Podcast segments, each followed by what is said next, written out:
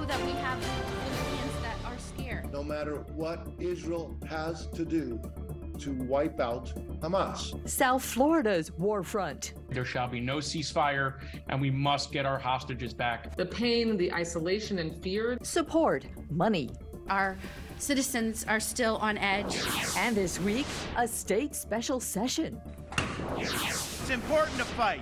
And if you don't have the stomach for these fights, you probably find another line of work. And we hit him hard, and now he's like a wounded falling bird from the skies. The presidential debate comes to town as the frontrunner goes across town.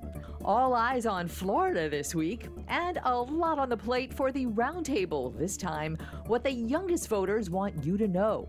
The big news of the week and the newsmakers live this week in South Florida.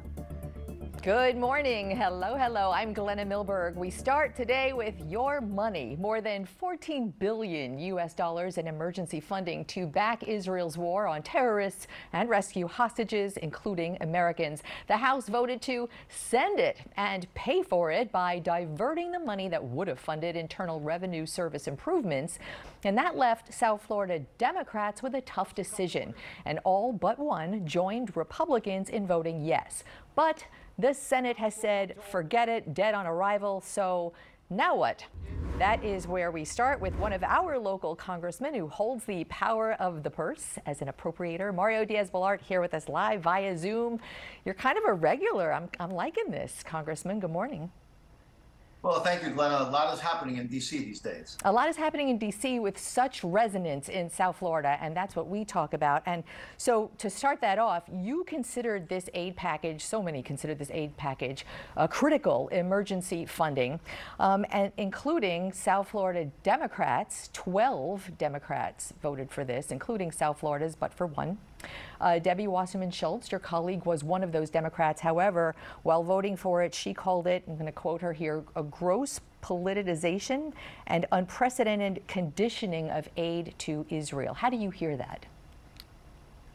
Well, look, we, we have a, it was, it received the bipartisan support in the House, and this is what the bill does. It, it, it funds exactly what Israel is asking us to fund that they need urgently. It's exactly what it funds. Now, I, I, guess the controversial part for some is that as opposed to just borrowing money, you know, adding this to the deficit and then basically borrowing the money from China and having to pay interest on that money, we're trying to actually reduce spending someplace else in order to pay for this. I don't think that's that complicated of an issue. One could argue that maybe it's the not the ideal place or it is the ideal place uh, to cut in order to not have to borrow more money from China. But the concept, I think, is a great one. We're funding Israel exactly what they need and what they've asked for. And we're trying not to just add to the deficit. We're looking at ways to cut spending elsewhere. In this case, cutting uh, uh, almost 90,000 additional um, IRS bureaucrats, which have not been hired, shouldn't be hired.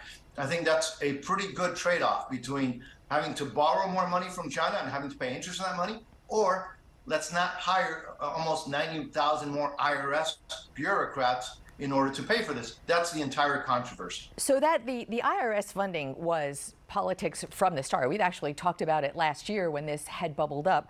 Um, for two questions on that account: How did that pot of money get to be the one? Um, I don't. Aside from borrowing from China, I'm sure there's probably a lot of other options too. So, part A: How? Why IRS funding? Who, whose idea was that? Yeah, I mean, Glenna, I think there are other places that we can look for. And if you look at my state foreign ops operation uh, appropriation bill that passed the House, you look, you see that we found other places to to cut uh, wasteful spending. But here's the reality: there's a big chunk of money that hasn't been spent um, that is programmed to hire almost 90,000 additional IRS bureaucrats. And we believe that we shouldn't be doing that in the first place, that that's going to hurt taxpayers, particularly small businesses and families, so it's a great place to not waste money and use it for something that's an emergency, which is this money for uh, Israel. Now, are there right, well, before, places- before you go on, hold on, hold on. I have a question before you before you go on on that account. I, I read the analysis by the Congressional Budget Office, non nonpartisan, bipartisan. Their analysis of that, they don't call it 90,000 bureaucrats. They call it modernization that would actually decrease the deficit in the long run because modernizing and technology at IRS allows them to go after tax cheats and bring in more money. So that that's what the the sort of facts say on the analysis. Yeah, I mean, it's interesting. Only in Washington are 90,000 additional bureaucrats called modernization. Only in Washington. So can you say is that not part of that? Technology? IT is, computers? is a small part of that, but it's 90,000, almo- I think it's 89,000 new IRS bureaucrats. And only in Washington is that called modernization. And by the way, or called savings, which is absolutely insane. Look, I, I'm not new at this. Um, uh, you have to have a little bit of common sense when you're dealing with Washington. And I think common sense and the American people know that if you hire an additional 90,000 bureaucrats in the IRS, number one, they are there forever. You're never going to be able to get rid of them. Um, it's going to continue to increase cost. And calling that efficiency or modernization is only a reality that can happen in the vivid imagination of other bureaucrats in Washington, D.C. So how do you go after those tax cheats and get all that money back? We're doing that already. And what, what this is meant to do, and by the way, we've seen reports saying this, is to go after small businesses and families and, and you know, family farms in particular, and again, individuals in, fall, in small businesses. This is not to go after the big corporations, which, by the way, we need to make sure that they pay their fair share. This is to go after, again, to, to audit additional families, small businesses, individuals, and again, at a huge cost to the taxpayer. The theory is that they're going to be able to find enough money going after small businesses and individuals and families in order to make up the cost to hire 90,000 more bureaucrats. Again, common sense will tell you it's not true. But again, we can say that maybe we should look for other places. I've done that effectively, looking for other places to cut spending. But we need to find we needed to find it quickly. That money has not been spent yet, and we need to make sure that Israel gets everything, everything it needs. And I, I, I by the way, I expect that this won't be the only time that we're going to have to help Israel to deal with this war against terrorists. So that's an open question, absolutely. Um, I want to, Congressman, another huge international news that is huge local news this week that I don't think we've given enough attention to here was the what happened with the elections in Venezuela. There was sort of this local news about the Biden administration's deal to loosen sanctions on oil, uh, oil sanctions on Venezuela and the Maduro regime in return for uh, election monitoring and fair elections. Um, that kind of was heralded as a breakthrough deal by some. And then it appears this week that Maduro reneged on that. Your, uh, your observations there. I, I warned the administration publicly, privately, and even in writing that that this was it was a ludicrous idea. You don't uh, relax sanctions, hoping that Maduro will have free elections. You keep sanctions and you pressure uh, until they have free elections. So, by the way, I'm demanding already, and I've had multiple conversations with this administration, that they snap back those uh, unilateral sanction relief that they gave Ma- the Maduro dictatorship. It was in oil and in oil and in gold. By the way, the only beneficiaries are the allies of Iran and Russia and China, and obviously our enemies. But this administration, the Biden administration, their decisions have been so erroneous, so naive since the beginning that we should not be surprised that the world is up in flames. It's falling apart around us. A big part of that is because of the frankly ridiculously naive or irresponsible uh, foreign policy of the Biden administration. Congressman Mario Diaz-Balart, great to have you for uh, our short time together on this Sunday, and we absolutely will be watching what happens with the funding and the foreign policy as we go forward this week. Thanks so much. Thank you, Glenna. And next, taking it to the state level, Israel is on the agenda for lawmakers. State lawmakers headed to special session right to Tallahassee this week, and so are two other of Florida's pressing needs. And that's next.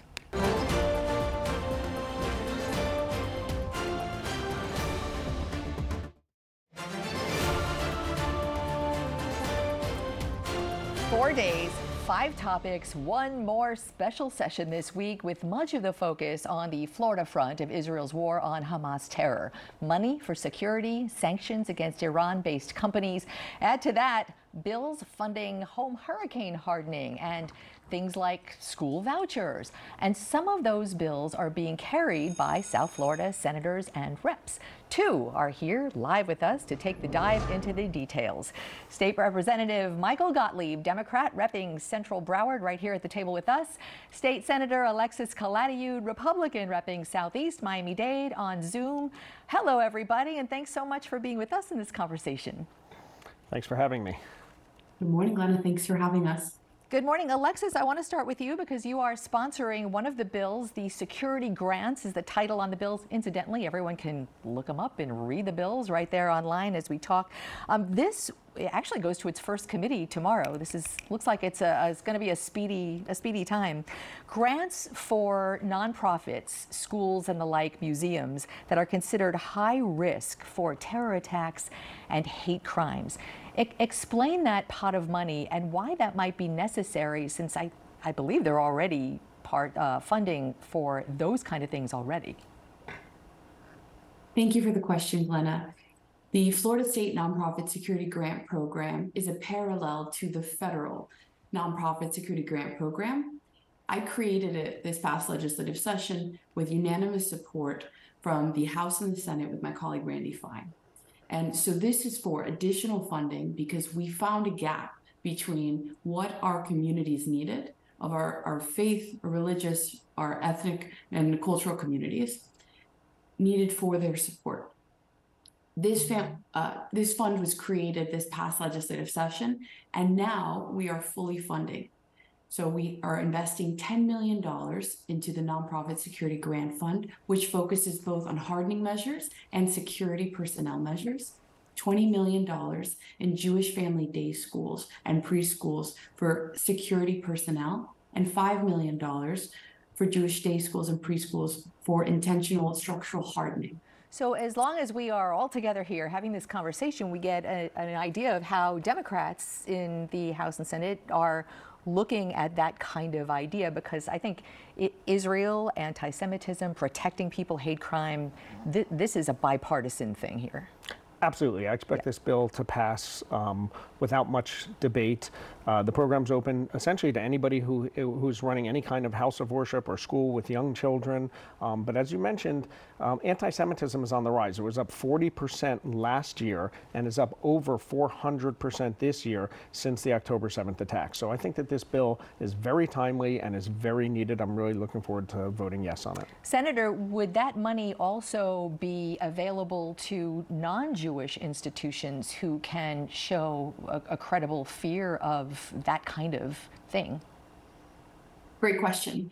This program was actually created in collaboration with multiple faith communities. And the vision was to make sure that we not just created this fund and provided funding inside of it, but we worked with different faith communities, different cultural communities to encourage them to learn how to apply and to participate. Our vision here was for this to be ecumenical in that sense. And unfortunately, after the October 7th massacre and the Hamas terrorist activity, we're seeing an even heightened intensity of anti Semitic action. And so, with that full view of opening for the full community, we now see so much more anti Semitism plaguing the nation and the world. And so it's become so much more pressing a need to increase the dramatically increase the funding. You know, while we're talking about this, I want to kind of go rogue for a moment. I just thought of something. Uh, Representative Randy Fine was with actually here with us last week. Uh, he is the co-sponsor on this particular bill, and he was talking about how he has switched his endorsement from Governor Ron DeSantis for uh, president to Donald Trump for president for the reason that he didn't think the governor was taking a strong enough public vocal stance condemning anti Semitism uh, in words as well as deeds. And I wonder what you think of that. Thanks for asking, Glenna. I'm proud to say that Governor DeSantis has supported all of this policy. I worked with uh, Representative Fine on our strengthening of the criminal and civil penalties for hate crimes. this past legislative session, as well as this policy. And I believe we're taking incredibly intentional steps in the state of Florida, and the governor has supported those steps to make this state, at this moment especially, the safest place to openly practice your religion and celebrate your religious and ethnic community. Right now, Florida is endeavoring to make our state the second safest place in the world for the Jewish people. And I think in large part, that's to thank the governor. So you're talking action. Uh, Randy Fine was talking words. Wh- what do you think about that? I, I think the governor's history of not condemning the Nazis in, in Tampa and the hate groups that came to Tampa are the kind of things that, that um, Representative Fine is talking about. I think the governor was a little slow to action to call this special section and to condemn the atrocities committed by Hamas, um, uh, you know, against Israel. So I, I think that's why You- he. I'm sorry, you thought he was slow to call the session? Well, I want to make sure I heard that right. Yeah, I mean, he, he, he called the session relatively quickly, but he didn't. You were asking about his words. You Yeah. know, he, he didn't What Randy condemn it. Fine had said, yes. Correct. Yeah. You know, he. Um, we were up there um, right after October 7th, so we're coming up there a month later. So, um, you know, maybe you think that's quickly, but I don't necessarily think that's quickly. I think that there are times that we need to take immediate action. Um, so I think a 30-day period of time, you know, I, I would agree with Representative Fine that the governor didn't do enough as quickly as he could have or should have to make people feel safe and secure in the state of Florida. Uh, just for the record, what I think doesn't matter here. I just ask the questions. I Well, you're a don't- voter, I so it don't- does. Not at this table. I wanted to ask you about the uh, one of the other bills called scrutinized companies. Let me let me throw this one to you first. Scrutinized companies redesignates what is also uh, an existing program that sanctions companies who invest in, do business with Iran and its oil and energy sector.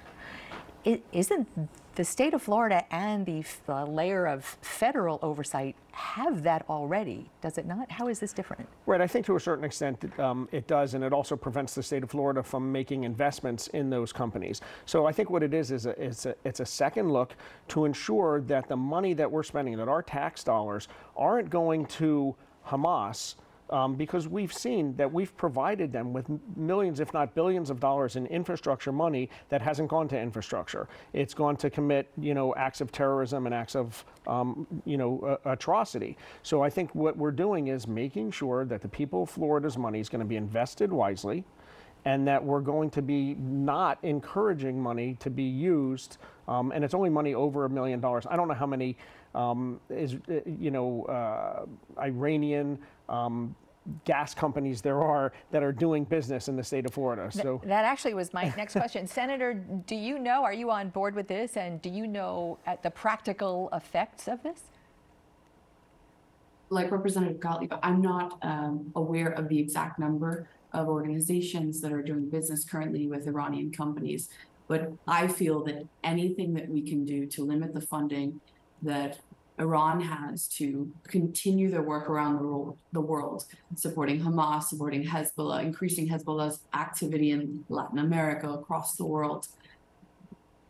These people have supported the initiation of brutal terrorist war in the Middle East. They have siphoned off the opportunity for further Middle Eastern peace and are doing everything they can to put barriers between one of the United States' closest allies and security in a region that we deeply believe security is in our national interest for. I, I, I I'm sorry, I don't, I don't mean to interrupt. I, I just want to, um, this is how television goes. I need to hit the break, but if you sit tight for a couple of minutes, I, uh, I sure do want to come right back because we have some other bills much more locally practical to talk about when we come right back. Stay tuned.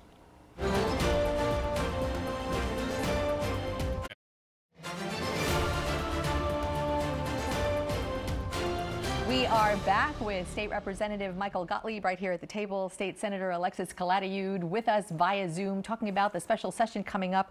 Uh, two of the non Israel related bills coming up. And let's talk about the first one My Safe Florida Home, a hurricane hardening program, is part of a bill, a larger bill that's going to be funding more hurricane relief, largely for Idalia victims. But uh, Michael Gottlieb, My Safe Florida Home, which was touted as one of the programs to circumvent damage and lower property insurance premiums ran out of money pronto because so many people wanted to use it. So this invests more, uh, I think like a quarter of the half billion is going into it. Is that enough and is that sustainable? Well, the good thing is um, we've got a very robust economy here in the state of Florida, and we have a lot of money. We have a $115 billion budget typically, and I think with this bill, we're, we're dedicating another $181.5 million to the My Safe Home project. So if it's not enough, We've got a session coming up in January, and I'm sure we'll appropriate more if it's needed. But I'm glad to see that Floridians are taking advantage of it, that they're hardening their homes, and that they're getting money back from the government that is proactive so that we don't have to spend it. Hopefully, there are no hurricanes that cause damage, but so that we don't have to spend it in the, in the end and we can save people's homes. Senator, do you, um, the are you convinced that this isn't just going to be like a black hole of money? One of one of the uh, criticisms of the reason hurricane premiums, storm premiums are so high is because of fraud and people taking advantage. Are you convinced that this program is airtight enough and plannable enough to really work the way it's supposed to? I'm very excited about the My Safe Florida Home program, and I think it's been an incredible opportunity for homeowners to be able to take the next steps in protecting their home and hardening their home with the best technology that we have. And it's really exciting to see, as Representative Gottlieb said, the aggressive nature that that local Floridians are finding ways to take advantage of these programs. I can also think of the Hometown Heroes programs that helps first-time home buyers in Florida step into their first home with a 0% interest $35,000 loan for down payment assistance. We've got $100 million already in the hands of Floridians within three months' time. These, that yeah, and, and these, I mean, the programs are wonderful and helpful. Yeah. And I, I, guess my real question is, I, in reading the bill, it does seem to allocate some resources to go after assuring that the people who are getting the money deserve it and need it. Are you confident that that is airtight enough uh, for preventing fraud, theft, waste? We're learning every day, just as fraudsters and criminals are learning new ways to try to circumvent processes. So I believe that we get better and better all the time in understanding how people are trying to jump loopholes and take financial advantage of governments, uh, whether that's cyber or that's completely through application process. We learn every day how to get better at that. Are you, um, Representative, are you also convinced that, you know, to, to your point, the economy is good, flush with money? Um, is it sustainable, though? Well, um, I think so. I mean, the weather was great this year. We didn't have, you know, people are still flocking to Florida. Uh, hope and prayer yeah. is, is, not a thing. uh, and if we, maybe if we stop our fight with Disney, which attracts a lot of people to the state of Florida, we'll continue Oof. to have, yeah, a lot of uh, money in the general revenue. I didn't have that one on my bingo card here. Yeah. Uh, Senator, I want to talk about the other uh, bill coming up uh, this special session is in Florida's in its first year of universal school vouchers. Uh, that a lot of attention toward that, and then the bill that you all will be voting on this week adds a lot more money and takes away the cap on specifically the vouchers that allow $10,000 for students with disabilities. That program mm-hmm. has been there. It has a cap. There's a long waiting line. This week, the cap could be lifted, uh, money added. I guess the same question is it, to, uh, the state's own anal- analysts don't really know how much and how many. Does that concern you? This is a program that's near and dear to my heart. So, the unique uh, Unique Abilities Program supports families with children that have uh, disabilities, and that could be very complex disabilities. This funding helps them personalize education. So to me, providing greater and greater access for families to be able to understand how to uniquely support their child, this almost is the most important issue in education true equity of opportunity for children with special needs. And so I'm excited to move that policy forward and also to work through subsequent legislative sessions to make sure that that is always funded at the need that Floridians have. Do you know how many people, how many families, how much money is is going to be needed to get rid of that wait list? That's the interesting piece. We don't know how many families would like to transition into a different education environment for their child. So this is all market driven or really family driven. So we can't really make that estimation because it's individual choices of families. Interesting. So let me um, get the Democratic point of view on that because, listen, you know, just from talking to people in office, it is the Republican uh, line that we are fiscal conservatives. We are going to watch our money. So to hear this kind of thing where this program that is so helpful and critical to so many, there's really no way to know how many and how much. Well, give me your, your take on that. Are you supportive of this? So I am And- supportive and- of this, actually. Uh, go Uh, ahead. No, I'm sorry. Go ahead. Just because of the technology of this, I want to be able to make sure someone on Zoom can hear this. Go ahead, Senator. No, and, I, and I'm sorry, and I, and I just want to say, um, this is, I believe this is becoming a beautifully bipartisan alignment. Um, you'll see that our upcoming speaker, Miami's own Danny Perez, has made in his opening address as his designation as speaker, supporting people with special needs throughout their lifetime is one of his priorities. So I think you're going to see really beautiful things coming out of the legislature on that front in the next couple years. I am so down for that. That's a that's amazing. But I, I want to get back to how do you pay for them? And and now the money is there, to your point, um, in perpetuity and sustainability to really provide these families with the help. Are, are you concerned that the the facts of those numbers aren't there, or, or not? I don't want to put words in anybody's mouth. You know, it, it's it's very difficult to know how many families are going to have are going to be at the income level to be able to take advantage of this, and how many families have children with unique abilities and and want to take advantage of it. Um, as a Democrat, we don't love voucher programs because we don't want to see public schools being defunded. But at the same point in time, when you see a program like this and you recognize the benefit that it can give to um, individuals who have these needs to go to a school that's more particularized and it can help them and it can mainstream them and it can help them get the education that they need. I absolutely 100% favor it. And we'll figure it out as we go along as to how many kids need it and we'll fund it. Uh, well, that sounds like it's going to be a rockin' week. State Rep Michael Gottlieb, State Senator Alexis Calatayud, it's sure great to have you together with us today, and I hope you will be back. Absolutely. Thanks again. All right. And coming up next, we take it all to this week's roundtable. What do the youngest voters think? That's next.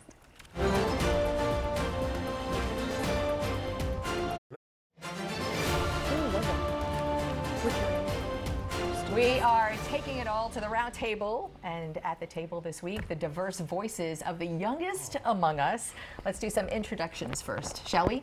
Carlton Gillespie is a digital broadcasting student at Florida International University, involved in local transportation planning and climate change advocacy organizations, and is on the Parks Foundation of Broward board. Wow. Melanie Lowe is a sophomore honors student at University of Miami, an executive producer for UMTV's The Culture, and an anchor for UMTV's News Vision. Regina Potenza is an honors student at uh, where? FIU? No, UM. At UM and anchors for UMTV's News Vision as well. She's already working at two sports networks. And we have Tanya Jimenez, who is a drum roll, please senior about to earn her second degree and is a batch has a bachelor in psychology from Florida International University. So this is fun. You are all journalism students, which um, which I'm sort of going to tailor the conversation to. But I, I just want to throw out there that we have roundtables. You've seen them. We've seen them, and this is such an amazing opportunity for viewers to really get a sense of the campus, young people, young voter point of view, which is huge. Why? Because the numbers of voters who are young are going to be huge this year. So, as the only boy at the table, you get the first question. I want to, you know, we talked a lot about with the congressman, with the state reps.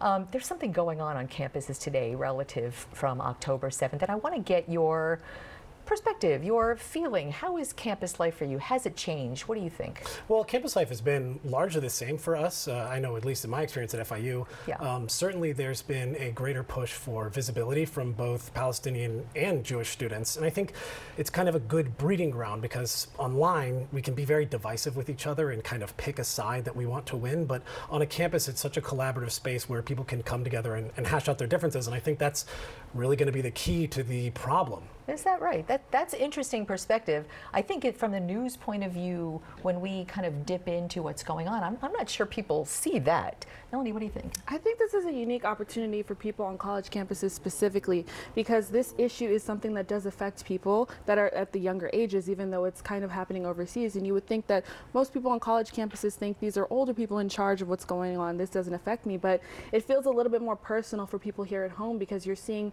friends, families affected by these things, and it's kind of divisive. These having these kind of issues happen on a college campus is really conducive to having these types of conversations for young people. I think it's especially um, beneficial for these people to be thinking about how their role on campus is important. Their voices are important. They want to feel like they're being heard. They want to feel like their opinions matter to people. And having these kind of divisive issues um, be a platform for that is so beneficial for people who typically don't feel like they're heard in, in the media. Do you feel heard? I feel heard. I, I have a bigger platform than most, you know, being a part of UMTV to discuss these issues. Um, but I feel like students on campus, um, I don't know, specifically at the University of Miami. You, you anchor together. Yes. Yes? We anchor the same show. Yeah, yes. the same show. Do you feel heard? Do you feel like that too? I think that especially with the rise of social media, particularly TikTok, where it's easy for people to gain interest and followers and viewers based on one video, that Gen Z rising has been heard. You, there are people who are younger now taking roles in Congress. There, there's opportunities for people to get their voice out, get their message out, even if it's not through a typical media channel like print journalism. You know, that's Tanya. There the, the rise of social media. And mm-hmm. do you get your news from social media? I mean absolutely. you do. Yes. So do you feel like you are getting facts opinion perspective? How, how do you know what to believe? Okay so i think first of all on campus you know so we have we have it's florida international so we have people from all over the place right? Oh, south florida campuses are the most diverse. Just, yeah. we have we sure. have faces from everywhere. It's very interesting to be able to hear it from everyone. And so when it comes to social media what i like to do is i have certain i have notifications on for certain uh, like accounts that i can follow through. And then once i get that i do my own research. I look up different things. I look up from different from a wide range just simply because how you said how do i know it's facts? How do I know it's not opinion? You know. Okay, great. I'm sure everybody listening is thinking, what a what a great way to do that. Mm-hmm. How many people do you know of your peers? I'm just going to throw this out, you guys. this is my dinner party. Feel free to talk. Um, how many how many people do that? Well, I think because well, so our, by doing that, I mean how many people see something and then go do their own research right. from a variety of sources. I think it's more common than people think. Like I said, I think social media gets into kind of a, a team sports atmosphere, but because our generation has such a diverse media diet in different forms, we're also more media literate because we have we've encountered either you know from the early days on MySpace of spam messages. MySpace, or, MySpace seems like a lifetime lifetime ago. ago. right. But I mean, we've seen misinformation spread in a number of crucial ways that have impacted our lives. How do you know it's, it's misinformation? well, you have to do your research, right? It comes. It depends on the source it comes from. It Yeah. depends even from a reputable source who the source is in the article, right? It comes to a, a broader context of media literacy. I know that we're drilled into our heads as reporters that it's important not just to vet our sources, but to know their perspectives uh, when we include them. Do you now? Do you watch news on television? Yep. As Carlton said, I think the age of Wait, social is that is that a yes or a Yes, no? yeah, Okay. yeah. Sorry. I do watch local news. I watch national news as well. Um, I think we, we live in such an age, I, I don't know, specifically our generation. We've heard the term misinformation, we've heard the term fake news more and more. So I think it's, there's sort of a level of distrust when it comes to seeing immediately things and believing immediately what you see. I think it's kind of a 50 50 split. I don't know if I'm speaking for everybody on people who will actually verify these types of things and not just take it at face value and believe it. I think we want to believe and trust that these news sources are things that we can take um, to heart, but at the same time, there is that level of distrust between do we know that this is bipartisan? Do we know that this is the full story? Do we know that this is what's actually happening? So there's two kinds of mis and disinformation, right? There's there's deliberate propaganda, which we see Mhm. and we're seeing in real time, and then there's a, a really heartfelt kind of reporter who just doesn't know what he or she might be talking about, which is equally dangerous. And and so with that online, on the on the air, everywhere, how do you how do you get your news? How do you act on what you hear? I think it's easier now when we're talking specifically about social media because say you tag an account, say you're doing a story about a person and you could tag their social media handle, you can go directly to the person's Instagram account, Twitter account, whatever it is, and see what they are saying in their own words in addition to the story as the reporter. So you can see what the reporter's saying about the story. You can see it from the source itself, and then you can also go to third-party websites. It's easy to type in a username of a reputable news source in a search bar. And if you're on Instagram, just look up their Instagram, and it's probably at the top of the page if it's a recent story. So I think it's really easy now for people to just quickly, within 30 seconds, verify whether the story is legit or not from a good source and a reputable news site. I think I'm kind of learning a lot from you all. I need to take a quick break, and we have some more to talk about. So sit tight. We will be right back.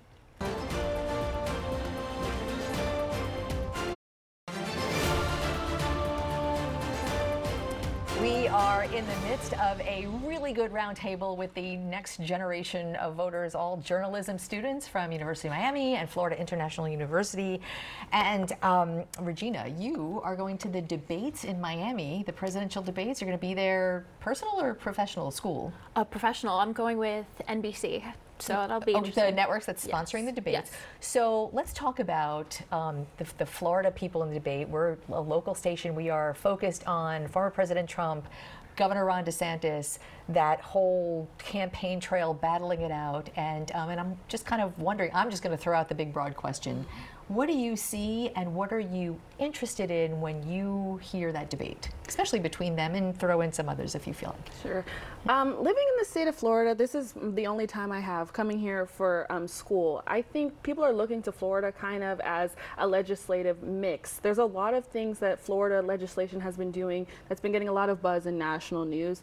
And I'm looking for more legislation that's personal to me, more younger um, advocated issues, trans rights, AI, things like that that affect us on a daily basis. And I think sometimes these debates can get kind of muddled in personal. Um, behaviors and personal things that these politicians have against each other and they don't really focus on the issues and the people that are their constituents. So i really want to see a focus on people working for the people that you know they represent instead of personal interests. That, that's an interesting a couple of things that you threw out because what I hear, and especially maybe from some older voters, is it's the economy. Mm-hmm. You know, they don't they don't want to hear about the fights with Disney and trans rights and band, but they they just want to know they're going to have money. Mm-hmm. And is that a real genera- uh, generational split? A- and if so, why? Because you need a good economy too, right? Well, I think I think part of the the issue, especially with with Governor DeSantis' presidential run, is that his highlights and are talking points, right? They're national, the war against woke, the war against Disney. Um, but in reality, he's done things that have helped, especially our generation. Like he's invested significantly in the Resilient Florida Grant Program. He's done Everglades conservation, and it's stuff that probably won't come up on that debate stage because it's not the hot button issues. So in a way, it's it's like we haven't felt heard about the issues that are important to us. The economy certainly is is worrying for us, but right now we're we're trying to get by. You know, that's that's um that's an interesting point because the, he actually has brought up some of those. But when you talk about politics and personality, I mean, former President Trump, Tanya.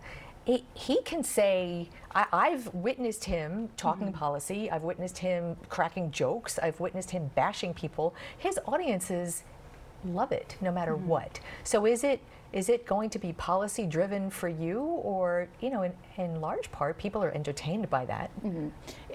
Yeah, I mean, I feel his biggest thing is entertainment. It's what can I get clicks? What can I get? You know, the the uh, the reaction that I want from my from my voters. It's working for him. He's a wor- front runner. Yeah, it's that's I dare say that's a problem. So what the thing is, instead of focusing on issues, things that are for we're the next generation, right? We're the ones that are coming up. So I need to know, I need to hear that these are things are going to be helping me in my future, right? So that's the things that I want to be listening to. And how she mentioned, it's mostly talking points. It's like pointing fingers rather than pointing fingers at what's going on and going future. So listening to it, I hope I see more of that. So you know what's interesting about talking points is because as journalists we try to get people off their talking points, but but talking points are a thing because it's a very effective way to be trained to get out your message in a very short amount of mm-hmm. time, right? So um, do you then, Regina? Do you vote politics? I'm hearing sort of a political spin. I probably could guess where your politics lie, but for you, is it a party thing or an issue thing?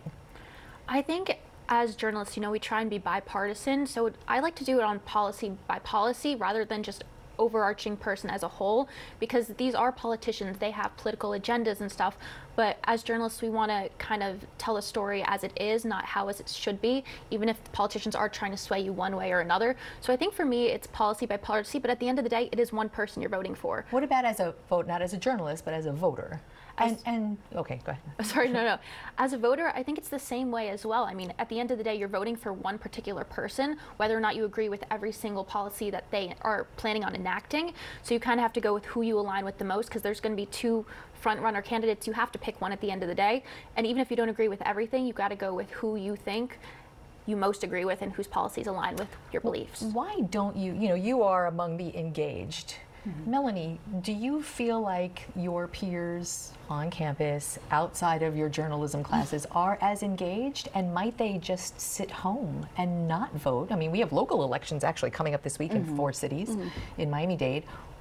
Wh- Why do people just not vote? I definitely feel like there's a lack of voting in local elections specifically because people don't see those types of representatives as important. You know, when they really are mm. making the infrastructure of the cities what they are. Wow, I think people, the local ones could be the most important. They are the most important, but because national news is so marginalized all the time, and it's what people mm. are seeing all the time, that's where all the drama happens. That's where people think the biggest decisions are made. So that's where most of their interest lies. I do think younger people specifically don't appreciate the value of local elections. I do think that my peers specifically do need to understand that a little bit more.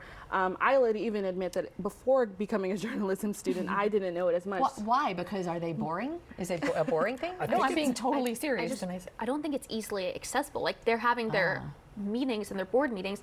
These politicians, the local politicians, they haven't come to campus. They don't come to so University of Miami's in Coral Gables. I haven't had a politician come to Coral Gables or nearby, kind of promoting what they're talking about, meeting with students. Which I think if they did, that would be incredible to them, but also beneficial to the students, so they can know what students want changed and kind of get those votes and be symbiotic relationship. You were going to say vocabulary. I think another is the biggest thing. They don't talk in layman terms in a lot of ah. in a lot of times. If I go to a college campus versus you know a normal deb a, a debate, I'm not going to use the same words. And so that's the thing. How she said that it's not easily accessible, just simply because if you come here telling me all these big words and stuff, it's not going to it's not going to go into our peers as it would with layman terms. So you're you're saying people should elected officials, politicians meet you where you are. Mm-hmm. And know they got who you're representing is is basically what it is.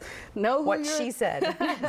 know who the people who are voting for you are. It's important that you gear your messages and gear your policies towards the people who are going to be putting you in office, and that includes younger people as well. And I think that's what a lot of local politicians overlook. Regina, Melanie, Carlton, Tanya, you are amazing, and I'm. I hope you will be back. This I, I may just have you back for more roundtables. um, you'll see. I know you love to weigh in and text and email, and I want to hear that because I think you've provided some amazing insight. Thank you so much. Thank, you for having us. Thank you. We will be right back.